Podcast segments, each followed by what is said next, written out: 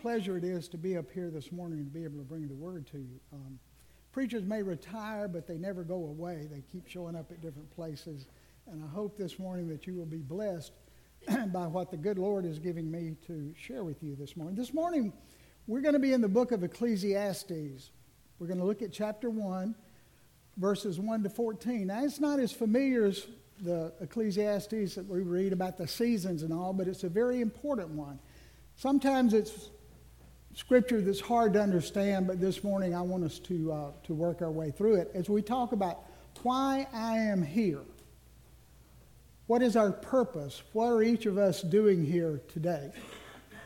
So I invite you to join me as I read, listen, or join, follow along in the Bible as we read from Ecclesiastes, the first book, chapter. Now, the words of the teacher, the son of David, king in Jerusalem. Vanity of vanities, says the teacher. Vanity of vanities. All is vanity.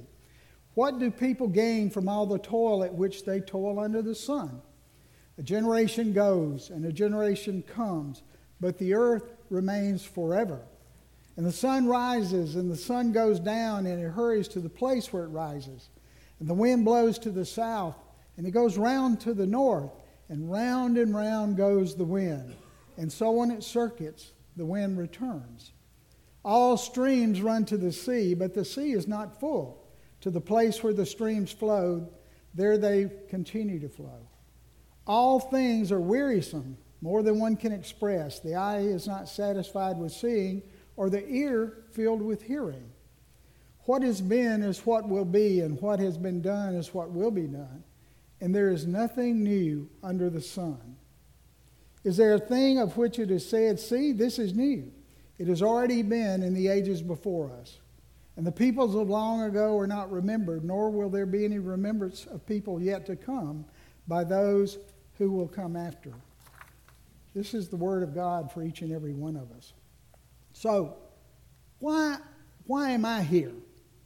You know, we have to ask ourselves that question at different points in life and places in our life. It's an all important question. Why am I here? Well, I'm here today, if you look at it in that sense, because in June I retired as a minister, and we were looking for a church place, and we'd heard about y'all. You, some of you. Um, we wanted to find a wonderful place to worship, and I want to tell you we have found it here. And we're here because of you and what you've done in the community and the outreach you have to others. Each of us has a life journey. I'm here because of some friends. Now, I assure you that if 52 years ago in high school you had told our classmates that I would be preaching one Sunday and Cassie would be teaching Sunday school the same day, they would have laughed in your face. I, I just know that to be true. Charlie and I first met about 52 years ago when we both worked at Shaneberg's. How many of you remember Shaneberg's? Okay, good, good. We did our job, Charlie. Uh, and there's others here that I've worked with, been friends with, but that's why we're here. Now, the young folks won't understand this, but as we get older, sometimes we go into the room and we say, What am I here after? Right? We don't know why we're there, we forget. But we all know we have a reason. Now, I have a tremendous respect and admiration for President Ronald Reagan. Um, he was an inspirational leader that brought all the people in our country together, and he provided our nation and the Western world uh, stability in a time of the Cold War. Um, but the reason I mentioned him this morning, and because I wanted us to consider something he said, and it's even inscribed on his tomb, he said, I know in my heart that man is good. I know that what is right will eventually triumph and there's a purpose and worth to each and every life. Have you ever asked yourself, why did God permit me to wake up this morning? What, why is my heart still beating? Why am I here? What is the purpose with my continued existence? If you haven't answered yourself that question, I challenge you to do that at times because sometimes we become complacent and we forget really why we are placed on this earth. Um, there's a reason you're here. I promise you that. And I believe that the answer to that question will help all of us understand what we should be doing and what we have to do in life. I chose the scripture from Ecclesiastes because all of you know, most of you should know, that, that Solomon, who's credited with the book of Ecclesiastes, um, he talks about all the negative results that arise when we don't know or either we ignore God's purpose for our life. Now, King Solomon, if anybody, should have known the answer to that question. I mean, Solomon had it, he had it all. He had all the money he needed, he had all the wealth he could spend, he had more possessions than he could ever use. He had more wives, he had 900 wives than he could ever please, let alone trying to please one. I better go on. but y'all know where I'm coming from. Trying to please one is even hard. He had far greater wisdom than anybody in his day. He had it all, yet for a while, you know, the Bible tells us that he didn't have a real grasp on God's purpose for his life. Can you imagine that? So, as we look at that chapter, I want us to go through and, and see what he's telling us. Now, one of the translations, instead of saying vanities, it says meaningless. Meaningless. Utterly meaningless. Solomon saying everything is utterly meaningless. And I hope you've never felt that way, but we do. Uh, when we don't realize God's purpose in our life, our life just doesn't make sense. We don't know what direction we're going in. We don't know where He's leading us because a lot of the times we're just not listening. I think, too, that if you don't know God's purpose in your life, life can be an endless cycle of futility, and the scripture tells us that. Generations come, generations go, the sun rises, the sun comes down. The winds blow north, the winds blow south, and then it goes round and round and round. Kind of reminded me of a, a memory of like a merry-go-round. We used to love to ride merry-go-rounds, right? But we don't want to be on a merry-go-round in life because it goes in circles and we can't get off and we don't know what's going on. Um, so life becomes like that. All things are wear- wearisome. They become more wearisome than we want to believe sometimes. In other words, it's just wearing me out. Uh, life will do that if you don't have a plan and if you don't uh, move forward and love forward and care about people and things like that. See, the other thing, one other thing, if you don't know God's purpose in your life, you're going to never really be satisfied. Did you notice in verse 8 that he said, The eye has never seen enough seeing, nor the ear its fill of hearing? See, we always want more. As I look across here, I know I see many of you who can remember looking at a black and white 10 inch tube TV, putting tinfoil on antennas, to try to get a better signal, right? And today, what do we have? We have huge, huge TVs, um, giant screens. We have high fidelity. We have stereo sound. We have surround sound. We have Bose and all these other um, speaker systems that just bring it close to us. But you know what? We're still not content. I sure don't want to see a show of hands. But I bet most of you have cable TV or thereabouts, and most of you probably have 100 or more channels, somebody, some of us up to 250 channels. How many times have you been sitting in a room with somebody had the remote says, there ain't nothing to watch on TV? right? We're never satisfied. We want more. We have to get more. Um, we won't be satisfied until we realize what God is doing in our life. If you don't know God's purpose in your life, your life is going to seem insignificant. It is, I promise you that. There's no, um, verse 11 said, There's no resemblance of men of old, and even those who are yet to come will not be remembered by those who follow. You're going to be forgotten. One of my favorite Christian pastors and, and authors is Tony Campolo. I don't know if you've ever read him. Tony is 87 years old now. I had a chance to actually uh, study under him some when I was in seminary. Great man. But one of the most profound things he said that stayed with me, he said, if you ever start to feel proud, just remember that soon after your body is lowered in the ground, your family and friends are going to be eating potato salad and telling jokes, and you'll be history.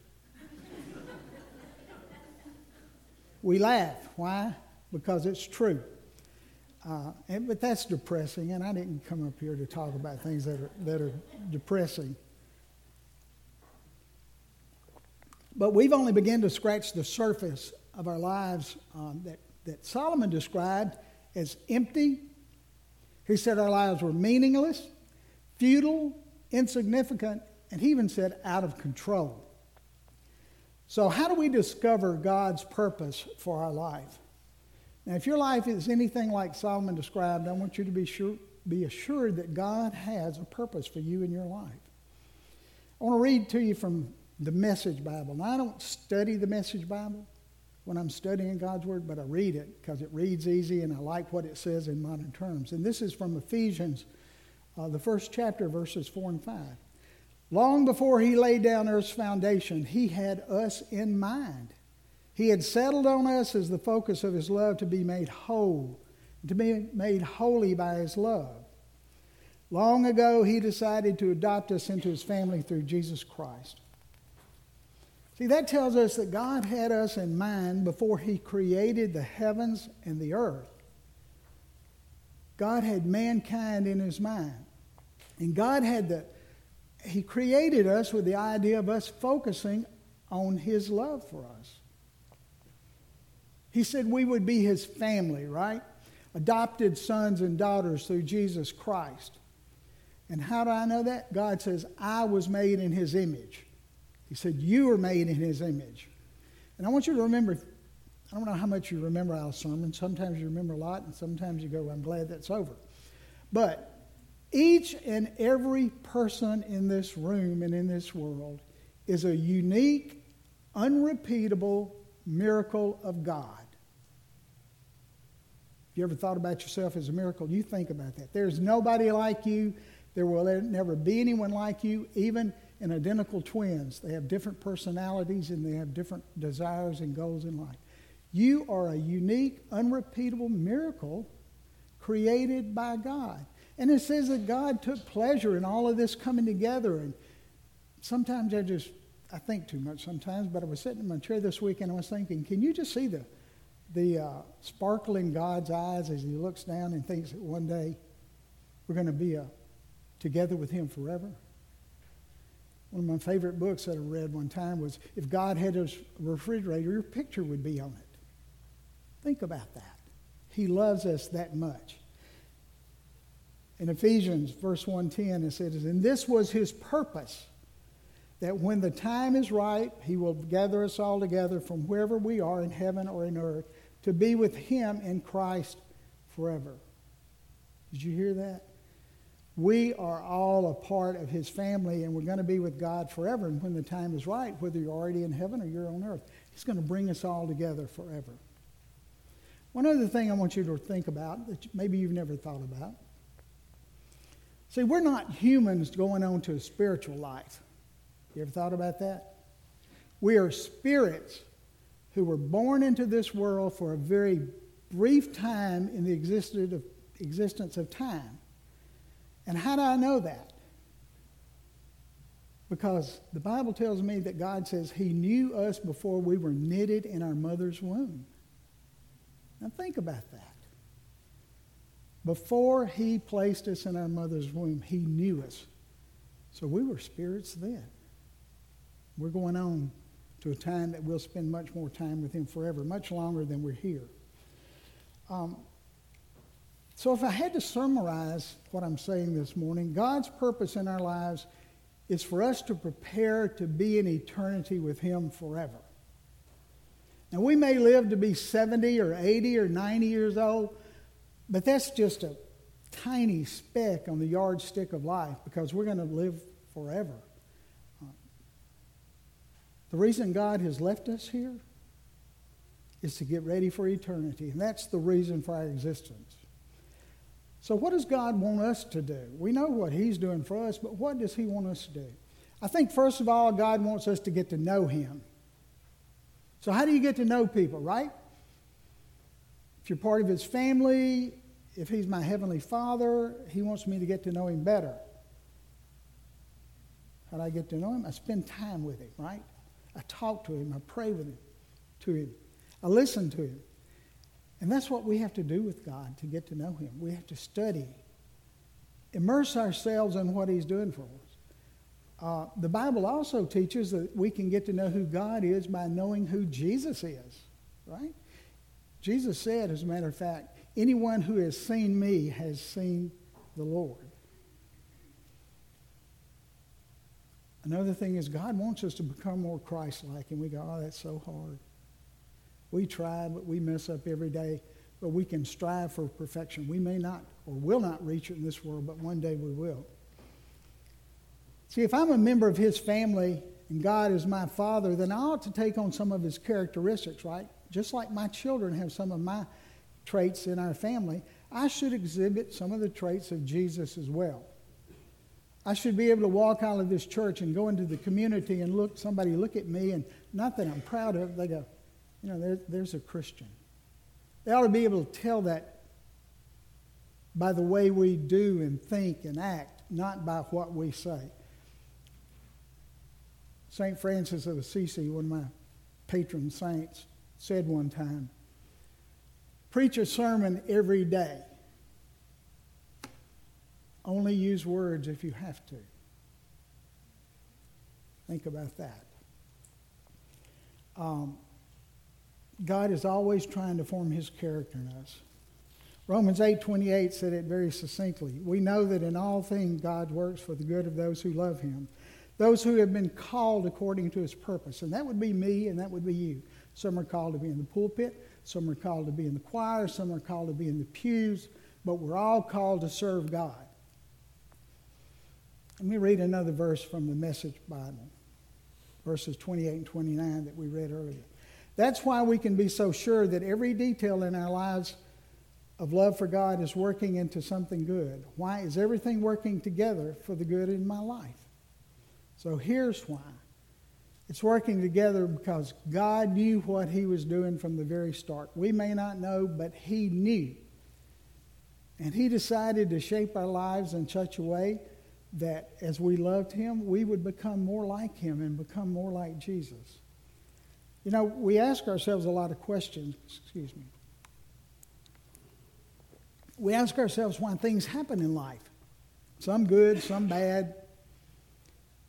Why do bad things happen to good people? We ask that question. And God doesn't intervene because of our free will. If God micromanaged our lives, we wouldn't have a life, would we? But He is wanting us to develop a Christ like character in our lives. The third thing that God wants us to do while we're here is to, is to learn to care for others. Blessed to be blessed. November. Care for others. Do things for them in the world. Um, we have to be examples for children, especially our children, because they look up to us. Now, some of you know our older son, Christopher. Some of you went to school with him. But when he was probably four years old, and we were at Wesley United Methodist Church then. Um, he had a bad habit. He loved to go into the living room away from the den. That's back when you had both. And he would take off his shoes and he would spin in circles until he fell down. I don't know, he picked it up from a cartoon or something, and I'd go in there and go, Boy, you're going to get drunk. Quit doing that. He'd just laugh and do it again. We were coming out of church one Sunday, and a dear elderly gentleman, Daryl Fry, some of you may have known Daryl, uh, was standing there, and he looked down at Christopher and he said, Christopher, what are you going to do this afternoon? And he looked up at me and said, Mr. Daryl, I'm going to go home, take my shoes off, and get drunk. now, I don't have to tell you how Daryl looked at me. And I didn't say anything but grabbed him by the hand, and out we went. Kids are like sponges.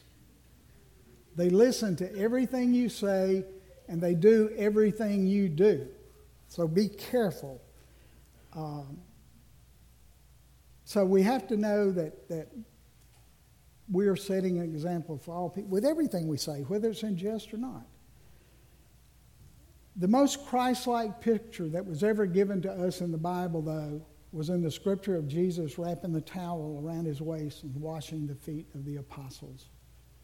And God says, I want you to be like him. I want you to do just like him. Now, the last thing, as I start to close, why are we here today at Birchwood Church? We're here to worship and we're here to praise God. That's why we come. One of my seminary buddies told me a story, a true story, about an old man that would come to church every Sunday. He was on a walker and he couldn't hardly see, he couldn't hear, but he'd hobble down to the front and he'd sit on the front pew every Sunday morning. And the kids made fun of him.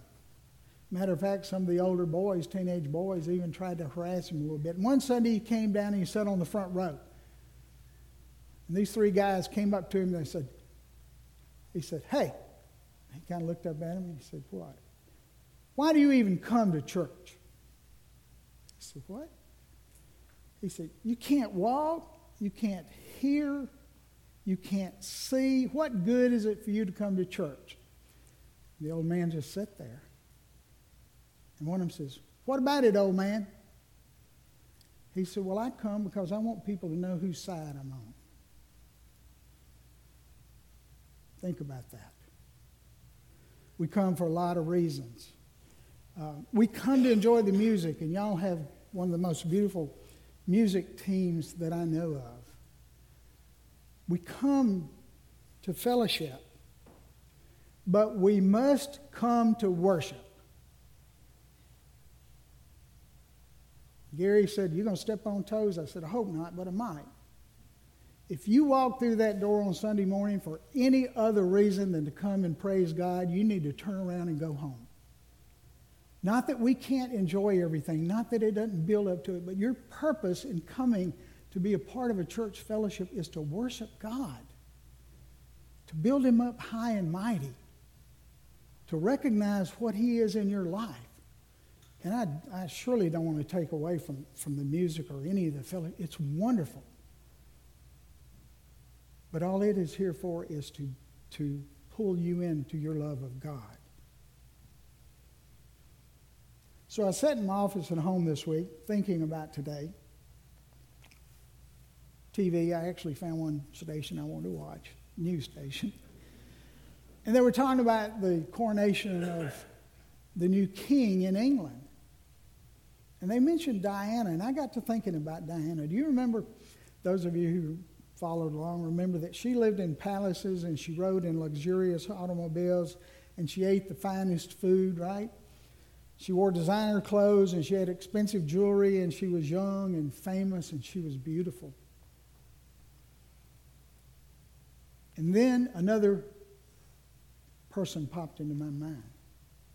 And that's Mother Teresa. Mother Teresa is one of my heroes. She was old and bent.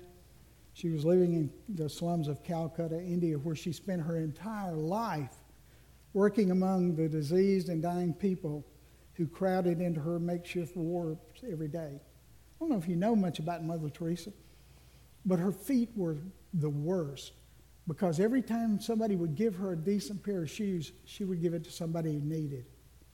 Her shoes never matched, and they were never big enough or they were too big, and they just wore on her feet. So, since both of them have passed on, uh, we've learned a lot about both of their personal lives. So which one of these do you suppose was the happiest? I believe that part of the secret of the contentment of life when we're part of God's family is the way we give ourselves away to find out what life is really all about. To be there for others, to do things because God has asked us to do that. Now, finally, there's one other thing that I think God wants me to do, and I think that's to share what I've learned about God's purpose. I need to tell others why God keeps me around because God's plans for those who have discovered the purpose in life to share it, to take it to others, to take it in the world. The Bible said God was work, reconciling himself to the world, and he has committed to us the message of reconciliation. You can find that in 2 Corinthians. So once I realized God's grand purpose for working in my life, that is to prepare me for eternal life, then with all my heart and with all my soul, I need to get to know Him better. I need to become more and more like Jesus every day. I need to seek to live a life that reflects His love for us. I'll share one other quick story with you. There was a young boy, minister was doing children's time. Becky does a great job up here. And that church minister was doing children's time. There's a little boy, this was uh, one of my district superintendents. Hey, this happened to him. And he was around and he was all excited. He was a very animated guy and he was going, Oh, God is so big. God is everywhere. God's in the whole world. And God's in your heart. And this little guy reached over and tugged on his coat. He said, Mr. Rayford, Mr. Rayford. He said, What?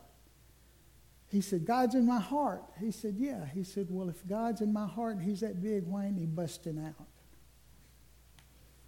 Sermon in there for another time. So we have to go into the world. We have to do as God has called us to do. So I would admonish you to do it this way. Let's go. Let's follow in the footsteps of Nike's ad and just do it. In the name of the Father, the Son, and the Holy Spirit. Amen.